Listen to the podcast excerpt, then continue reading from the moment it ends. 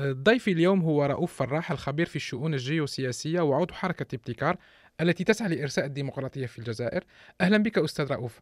أهلا وسهلا الاخ أستاذ رؤوف توفي اليوم أحمد قايد صالح رئيس أركان الجيش الجزائري ونائب وزير الدفاع الرجل القوي في الجزائر.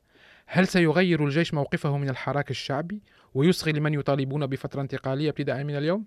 آه شيء صعب جدا أن نجاوب على هذا السؤال آه لأنك تعرف آه حالة النظام في الجزائر وحالة الحكم العسكري اللي راه مش شيء آه، سهل يعني أن نعم. نلقى معلومات صحيحة ودقيقة على هذا الشيء أنا كمحلل سياسي ما أرى أرى أن من جهة الحراك الشعبي نعم. حتى شيء ما تبدل. آه، الهدف يبقى نفسه الطريقة ستبقى نفسها والجزائريين الذين يمشون آه، منذ أكثر من عشرة أشهر في كل الطرق عبر التراب الوطني سيطلبون بنفس بنفس المطالب وهي بناء آه، دولة القانون والديمقراطية. من جهة النظام نعم. أظن أن الأشياء ستأخذ قليل من الوقت لكي نعرف حقيقة ما هي النية الجديدة للنظام وخاصة للجيش. للجيش نعم. آه وبالتالي آه اليوم شفنا سعيد آه، شنقريحة نعم. الذي هو سيكون في في الفترة الصغيرة هذه المقبلة التي يكون سيحكم الجيش العسكري. هل نعم.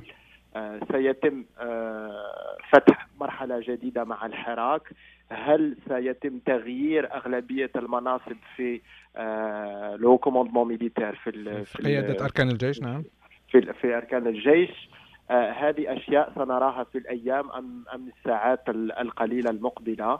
اذا أستاذ رؤوف رحل الرجل ولكن النظام لم يرحل في نظركم. يعني مات الملك يحيى الملك؟ لا لا لا لا لا, لا النظام لم لم يرحل ابدا. آه النظام هو نفسه النظام الجزائري مش مبني على شخص أم شخصين. نعم. النظام الجزائري هو آه سيستم هو منظومة مبنية على قواعد. أين اليوم؟ القوة العظمى القوة الكبيرة بين أيادي آه، أركان أركان الجيش وهذا كل الشعب الجزائري يعرفه, يعرفه. قبل قبل 22 فيفري كانت مجموعة أخرى فئة أخرى هي فئة فئة البوتفليقة.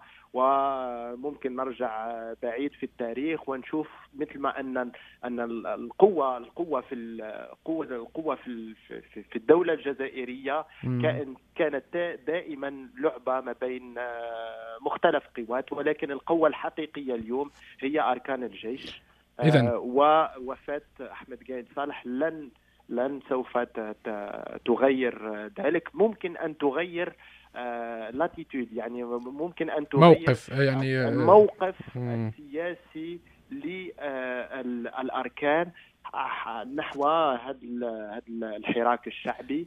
ولكن أنا أظن ان أننا دخلنا في فترة جديدة منذ 12 ديسمبر وهي فترة أنه النظام لا يريد أن يتحاور مع الحراك وسيبقى في أسلوب تحاوركم حاوروا مع الوجه الوجهه الوجهة الجديدة تاع النظام وهو الرئيس المنتخب. الجديد عبد المجيد تبو أستاذ رؤوف تم بعد وفاة جاي أحمد قايد صالح تم تعيين سعيد شنقريحه الذي يخلفه. يعني هل هل يمكن أن تعطونا بورتريه عن هذا الرجل؟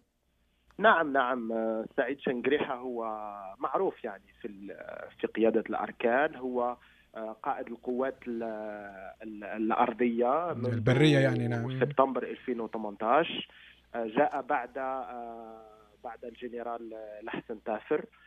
هو معروف أنه كان قائد للمنطقة العسكرية رقم ثلاثة. منطقة تندوف التي هي منطقة حساسة جدا. حدودية هي نعم. حدودية مع الصحراء الغربية مع مع الاخ المغربي.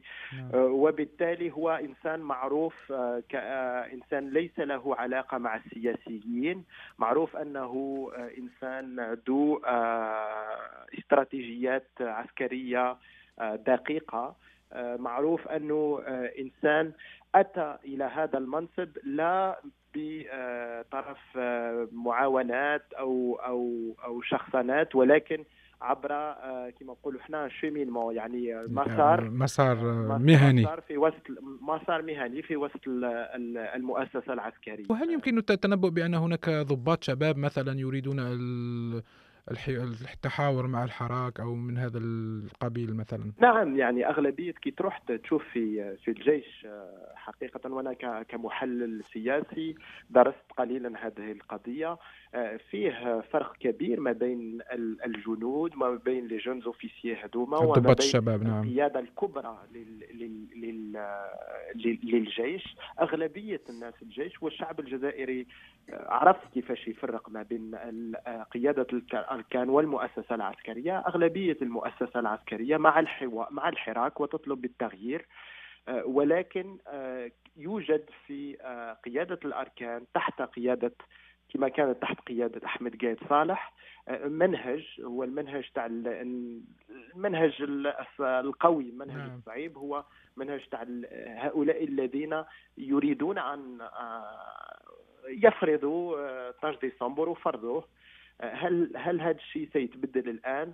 آه، لازم شوية وقت باش حقيقة آه، نجاوبوا على هذا هذه الأسئلة آه، ولكن السؤال الحقيقي الذي سنطرحه عن عن الجيش هو ما هي التركيبة الجديدة وما هي المجموعة الجديدة وما هي الفرقة الجديدة التي سيعمل معها شنقريحه والآخرين وما هو الأسلوب الذي سيتعامل معه بالحراك. هل هو أسلوب جديد أم هو أسلوب مواصلة نعم. في منهج وطريقة آه، أحمد قايد صالح؟ سوف نتابع ذلك في الأيام المقبلة. كان هذا ضيفي رؤوف فراح الخبير في الشؤون الجيوسياسية وعضو حركة ابتكار التي تسعى لرساء الديمقراطية في الجزائر. شكرا لكم أستاذ رؤوف فراح. شكرا مع السلامة.